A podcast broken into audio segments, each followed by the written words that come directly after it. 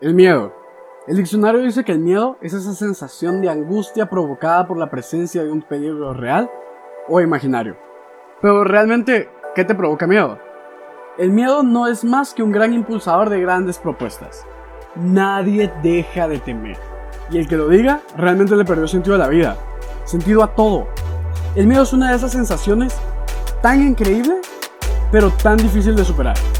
El miedo nos hace movernos de maneras que no imaginas. Nos da la energía de correr más rápido, de saltar más alto y claro, de gritar más fuerte. Exacto, es uno de los métodos no muy prácticos para acelerar todo. Recuerdo que todos mis instintos eran mucho más hábiles cuando mi mamá decía llegar a mi casa, Joshua Gabriel Escobar Mendoza, venga para acá, después de una entrega de calificaciones. Pero al igual, el miedo hizo que la primera vez que jugara en una cancha de fútbol 11, de manera oficial, hiciera cosas que no sabía que podía hacer.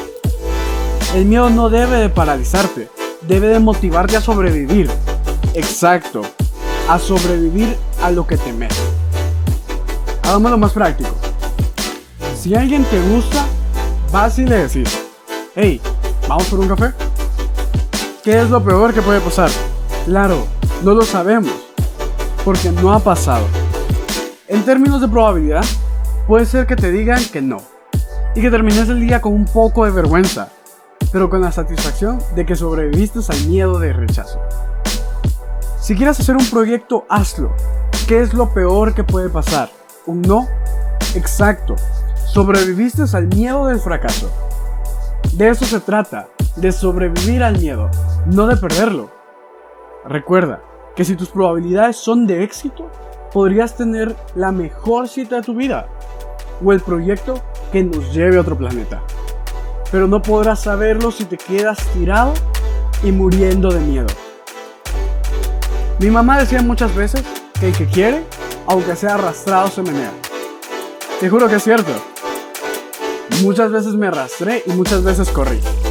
Pero eso me enseñó que el miedo no tenía más control que el que yo le daba. Recuerda una cosa, el miedo es más grande si tú lo dejas ser grande.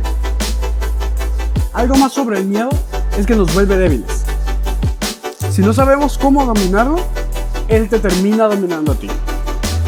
Muchas veces creemos que todo en esta vida va a fracasar, pero de eso se trata. Fallar, equivocate, teme, llorar de miedo. Recordá que el miedo te va a hacer hacer esto y mil cosas más. Pero mientras lo hagas, arrastrate para sobrevivir. Esa es la idea. Que cuando te vean, digan, murió peleando. Murió por sobrevivir. Al final, este soy yo. Ahora te toca a ti.